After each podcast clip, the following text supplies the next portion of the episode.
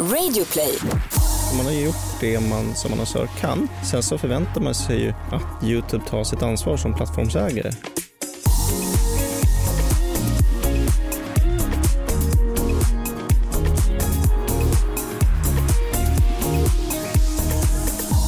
Golden One, eller Marcus Folin som han egentligen heter, är en blond barbröstad man med stora muskler som gillar att fightas i ruiner och omkring runstenar. Och förutom att fightas så anser han också att olika folkslag ska leva åtskilda och inte blandas. Han har dessutom varit gäst i Radio Nordfront, en podcast som ges ut av nazistiska nordiska motståndsrörelsens sajt nordfront.se. Det här låter som en trevlig kille. Ja, han är lite overklig faktiskt. Ja. Då kan man undra vilket varumärke skulle någonsin vilja finansiera den här personen? Ingen som skulle outa det i alla fall men när vi tittar på Golden Ones YouTube-kanal så hittar vi stora varumärken som bland annat då Peugeot, A-Found, Western Union, Jysk och färjebolaget TT Line som alla de då har reklamfilmer före hans eh, främlingsfientliga klipp. Och även om samtliga tar avstånd då från honom så betalar de indirekt för hans verksamhet eftersom Youtube delar med sig av annonsintäkter. Och om varumärken som syns hos Golden One och fler liknande kanaler ska vi prata om i podden idag. Ja, och innan vi fortsätter med det så, så vill vi också passa på att säga hej till alla lyssnare och om du nu sitter här och undrar vad det här är för podd som du lyssnar på så är det Resumé Insikts podcast och jag heter Jasmine Winberg och är redaktör.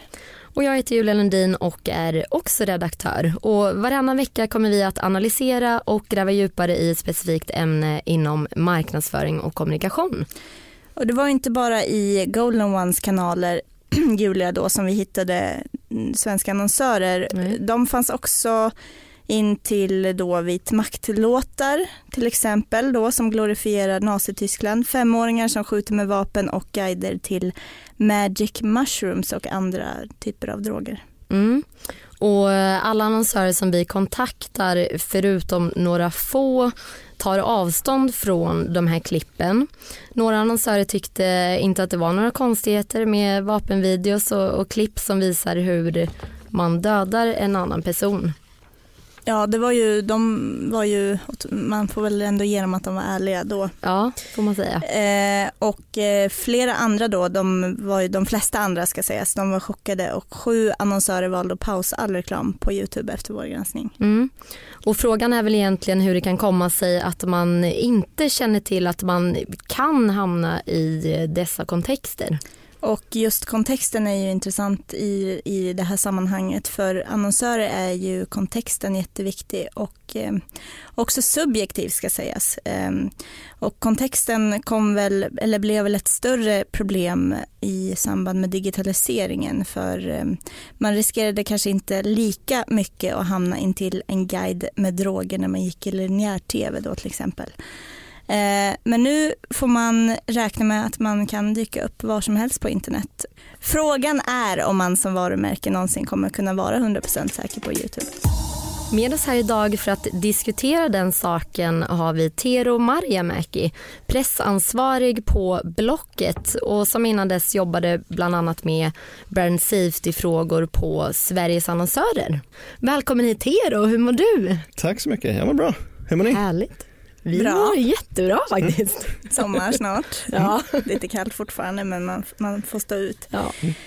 Eh, om vi ska gå rakt på sak då, då så eh, var ju Blocket en av de annonsörerna som vi hittade i vår granskning. Och då så har ni synts i samband med eh, en video för NDMA och för vit maktmusik. Eh, vad säger du om det? Det känns inte riktigt brand safe detta. Nej, det gör det inte. Eh, och vi plockade bort det så fort vi fick vetskapen om det och såg det. Eh, så det är absolut inte bra och önskvärt att vi syns där. Eh, vi vill ju synas på liksom, kvalitativa platser eh, som är effektiva också. Så att, nej, det är inte brand safe att synas där, det håller med. Blev ni förvånade när ni upptäckte det här? Både ja och nej. Alltså man, det har ju varit en hel del stormar kring Youtube senaste åren. Eh, så där med det sagt så vet man ju om riskerna, men vi har gjort det vi kan för att liksom säkra upp så gott det går. Vi köper på deras eh, standard inventory som liksom är deras rekommendationer. Vi har blacklistat den kanalen en hel del. Eh, så vi har gjort det vi kan. Liksom. Så det där, då blir man ju förvånad eh, såklart när man syns i de här miljöerna. Det var ju flera då som uttryckte förvåning, som vi pratade med, eller alla nästan. Det var väl något undantag sett. där som mm. inte tyckte att det var något problem, men annars så uttryckte alla förvåning. Men äh, borde man inte känna till att det inte riktigt går att vara 100% Precis, och det, alltså, Youtube skriver det också, att de gör ett stort arbete eh, kring att blocka mycket av innehållet, men att det finns en liksom felmarginal. Eh, och den är man ju medveten om, eh, så därför skärper man upp det som annonsör det man kan. Eh, men det är klart att man ändå liksom blir förvånad över att det uppdagas sådana här fall det är jättetråkigt. Mm. Vi eh, fick ju in en debattare på Resumé häromdagen, jag vet inte om du såg den men mm den, här hävd, den här personen hävdade då att annonsörerna blundar för att det ser ut så här på Youtube, att de då egentligen vet att det här kan förekomma men att de blundar för det tills en branschtidning ringer och, och uppmärksammar det här. Vad, vad är din bild av det? Jag tror inte annonsörer blundar för det. Ehm, det är klart att det, man kan dra alla över en kam och det finns liksom en, en kunskapslucka bland vissa säkerligen. Men jag tror inte man blundar för det, man är nog till viss del medveten om riskerna och att det föreligger. Ehm, men liksom att man, återigen, man, liksom, man har gjort det man som annonsör kan. Sen så förväntar man sig ju att Youtube tar sitt ansvar som plattformsägare. Vi kommer från en tradition där man liksom har köpt annonsering på platser som ändå haft en ansvarig utgivare, har en ansvarig utgivare som liksom säkrar upp att det är en trygg miljö. Och likadant tänker man att Youtube ska vara det, man förutsätter det. Mm. Ehm, du sa ju här att ni hade gjort vad ni kan och, och att andra annonsörer också säkert har gjort vad de mm. kan. Mm. Vad har ni rent konkret gjort för att säkerställa brand safety? För Blockets del? Mm, nej men dels så köper vi som sagt till deras liksom rekommenderade eh, och dels så har vi liksom blockat kanaler. Vi köper på liksom säkra eh, kanaler eh, som vi vet är, är liksom rätt så att säga, effektiva. Ehm, så det är väl det vi har gjort. Vi kikar också på liksom, vad kan man göra mer för de diskussionerna givet att eh, sånt här uppdagas. Så vill man liksom vara top of mind, vi, liksom, topp liksom, i, i frågan. Eh, vi tar ett väldigt stort ansvar liksom, för vår sajt och vilka annonsörer vi släpper in där, både liksom, om man tittar på privatannonsläggningen och liksom, företagen. Ehm, så absolut, vi, vi måste liksom verkligen vara på tå där och se om så här, ska man börja sätta upp en whitelist med liksom bara de specifika youtubers som man vill synas hos och liksom, vad finns det för upp, uppsidor och nedsidor liksom med det. Kan det bli ett alternativ för er? Vi, vi, får väl ta den diskussionen, eller vi håller på liksom och, och ta den diskussionen både med eh, internt och för även liksom med, med Google och Youtube, liksom, hur man ska agera framöver. Ni köper väl era annonser själva va? Ni mm. anlitar ingen mediebyrå? Nej. Inte, eh, inte i dagsläget? Eh, in, inte när det kommer till, till de här köpen, nej. Tror du det kan, de hade kunnat hjälpa er? Liksom? För den säger att ni då kan sätta upp blocklistor och sådär. Det mm. låter som ganska jobbigt jobb liksom att göra för er?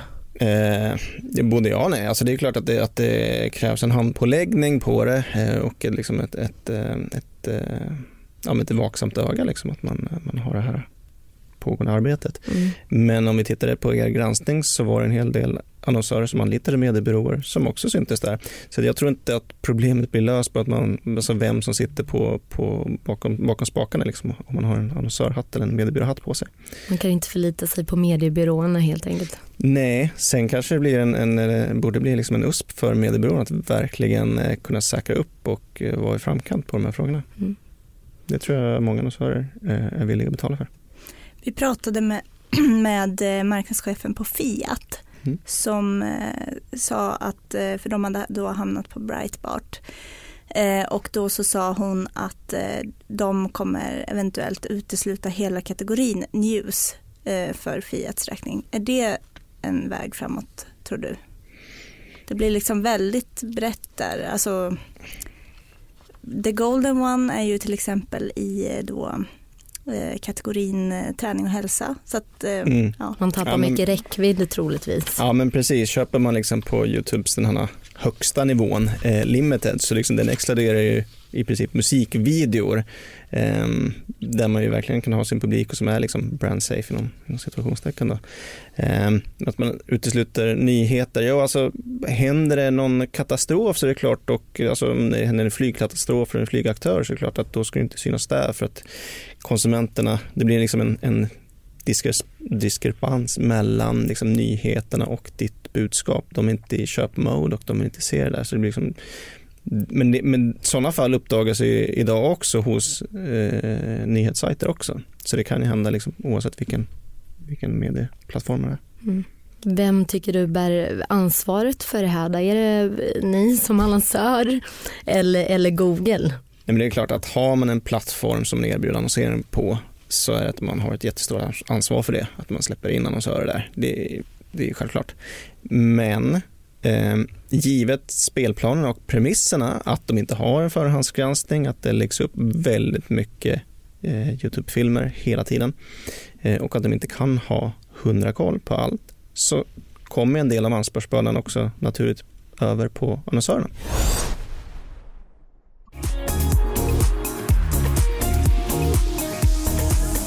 Det var ju eh, flera annonsörer efter vår granskning som valde att pausa eh, sin annonsering helt på Youtube. De flesta andra plockade ju bort de specifika videorna. Eh, ni valde att inte göra det. Hur, eh, berätta hur ni tänkte där. Nej, precis. Och det kan ju absolut vara relevant för vissa annonsörer eh, att eh, pausa helt. Ni hade ju ett fall där med eh, Apotek Hjärtat som hade synts i den här MDMA-videon och det krockar ju verkligen med deras eh, ja, men det de säljer helt enkelt.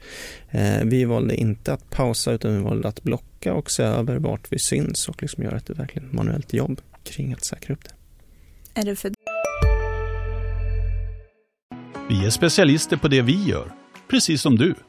Därför försäkrar vi på Swedea bara småföretag, som ditt. För oss är små företag alltid större än stora och vår företagsförsäkring anpassar sig helt efter firmans förutsättningar. Gå in på swedea.se företag och jämför själv.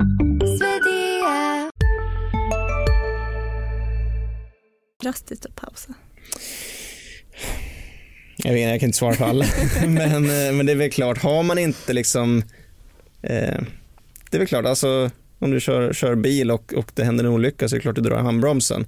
Eh, är du en mer van bilförare kanske du liksom bromsar in lite mer och kör lite försiktigare om man förstår den liknelsen. Men liksom, eh, så det, ja, det är upp till varje en att svara på hur man agerar. Liksom. Men, mm. men, det är klart att kan, för vissa kan det vara helt rätt att pausa. Mm.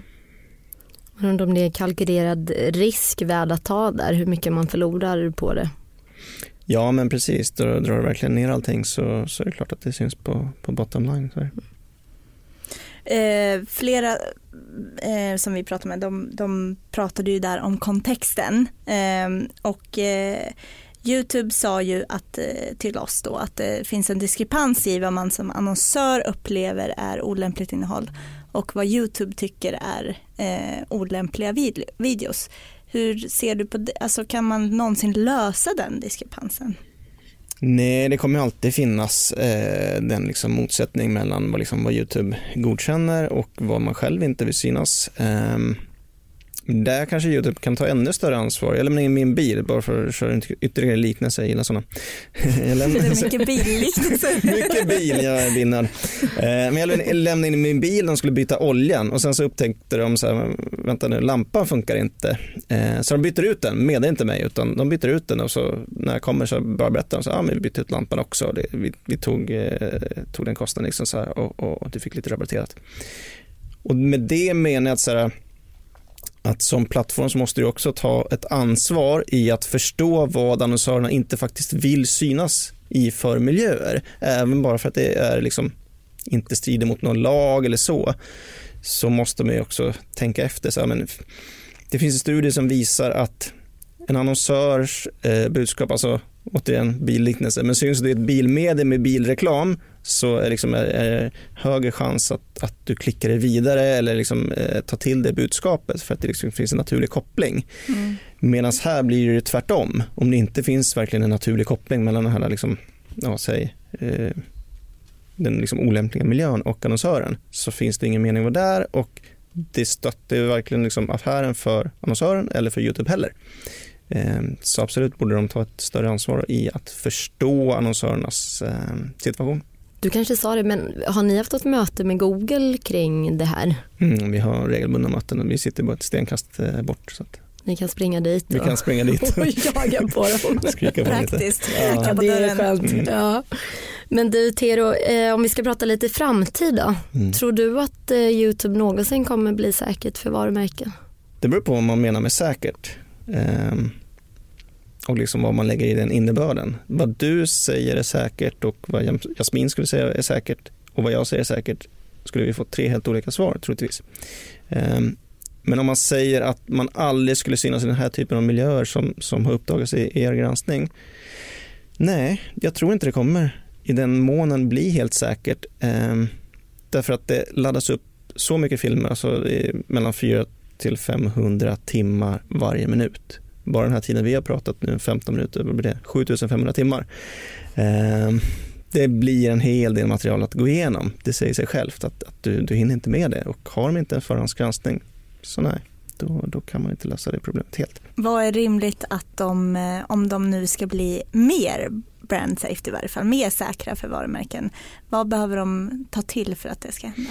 Men jag tror de, de stegen som de har tagit de här åren och som de säger att de tar eh, är att de liksom anställer fler människor. Absolut, det, det är en bra lösning. Har du fler som kan granska eh, så, så kan det vara en del av lösningen. Eh, att AI blir smartare och mer kanske lokalanpassad också. Jag vet inte om ni har Mm. testat Siri liksom på svenska den, eller de här eh, liksom, så kul. röstmekanismerna, de funkar inte riktigt. Eh, likadant kan vi inte läsa av satir eller liksom vissa kontexter heller. Eh, men de blir ju smartare och smartare och smartare. De, de är liksom machine learning. Eh, så att man satsar där väldigt mycket pengar eh, och resurser på det. De två bitarna tror jag liksom att kommer kunna säkra upp det mer bit för bit. Men det kommer alltid behövas en, en blandning mellan manuell och automatisk. Ja, så länge, så länge man inte har liksom en förhandsgranskning och bara liksom släpper igen, igenom det som man förstår att så här, men det här är verkligen där typ alla annonsörer vill synas. Mm. Ehm, så mm, måste Mm. man ha en viss handpåläggning. Och det lär ta tid. Det här arbetet, eller ja, hur? absolut. Hur jobbar Facebook med det här tänker jag? Alltså är de ungefär på samma nivå eller hur? eh, Ja, eh, alltså de har ju samma problematik också eh, såklart. Ja. Eh, men de har ju en annan eh, granskning på grejerna när man, när man lägger upp. Det är liksom inte en, en filmplattform på det Mm. sättet. Men hur många annonsörsbojkotter tål Youtube nu tror du? Nu har vi ju varit inne på en del, Mm. en del genom åren. Mm.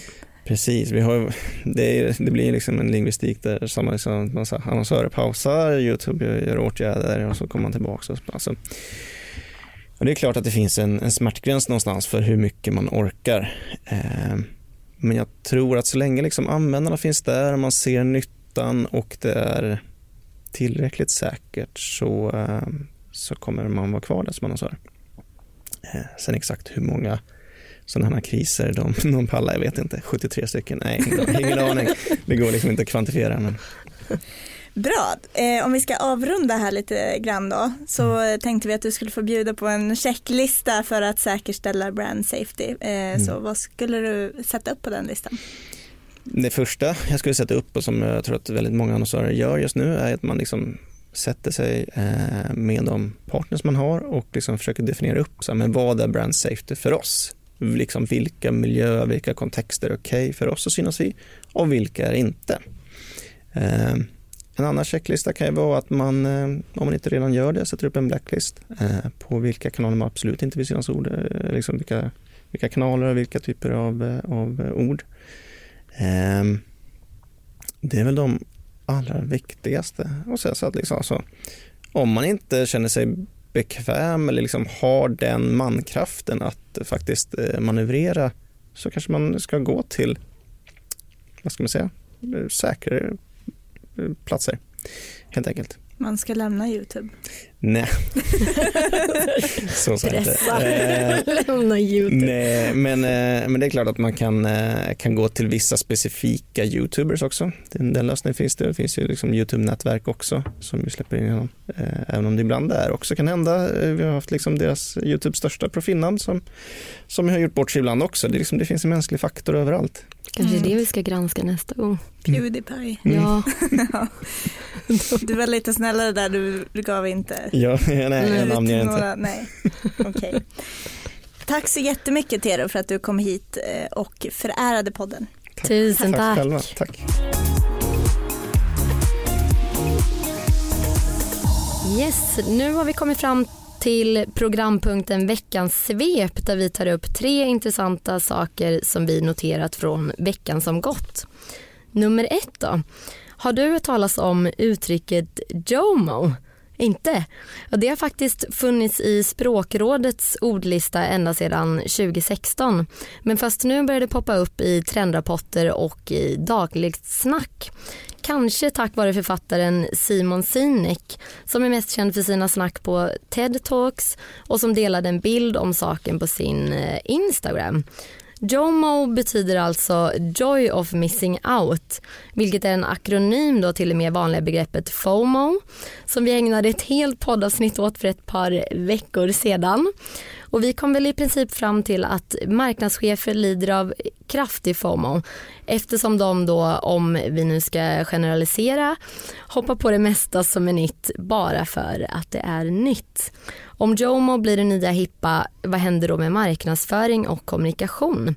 Det här kommer bli jättespännande att följa för det kan röra om i grytan fullständigt tror vi. Nummer två då.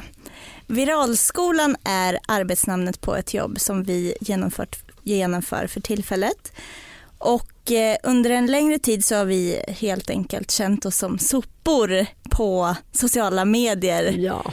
Insiktskonton, de flyger helt enkelt inte och eh, sen Facebook skruvade på sina algoritmer eh, så är miljonreach som då bara för några år sedan ibland ska sägas ibland hände på Resumés stora konton.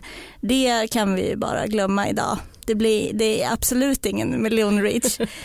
Ehm, och många där ute brottas med samma problem så vi tänkte då slå två flugor i en smäll och försöka få Resumé Insiktskonton att bli virala helt enkelt. Ehm, och sen så tänkte vi också skriva om det för att andra som sitter där ute och kämpar också kan få lite handfast vägledning, det är tanken. Och vi har ju redan nu till exempel då skapat en Facebookgrupp för Resumé Insikt där vi hoppas fördjupa diskussionen om olika ämnen inom branschen. Så vi tycker att ni ska gå med för då Gå med. får vi hoppas att vi alla sitter här om två månader och är sociala medier-experter. Ja, Kanske. verkligen hoppas Ja. kanske. Nummer tre. Kan det vara så att mediebyråer och annonsörer i kristider samarbetar med varandra när man ska prata med media? Det tror vi för att eh, en riktigt myskosak eh, hände här i veckan när vi jobbade med vårt eh, Youtube-knäck. Många av annonsörerna vi kontaktade fick mejla svar på våra frågor och vi noterade då att Comhem och Tesa, som inte är att förväxla med Tesla då, som jag först trodde där, på ordet svarade exakt samma saker på våra frågor. Ja, tänkte vi, de har väl eh, samma mediebyrå då, men så var det icke. Kom hem jobbar nämligen med Med- Mediacom och Tesa med Wavemaker. De ligger då förvisso inom samma koncern men de verkar ha löst det här på koncernnivå får man ja, säga. Intressant. Mm. Nu börjar det bli dags att runda av det här avsnittet av podden och eh, glöm inte att gå in och ge oss ett betyg i din poddapp. En stjärna om du tycker att vi är värda det. Och fem stjärnor om du är en fett bra människa och det är du ju. Absolut. Så vi hörs igen om två veckor. Hej då! Resumé Insikt produceras av Bauer Media i samarbete med Resumé.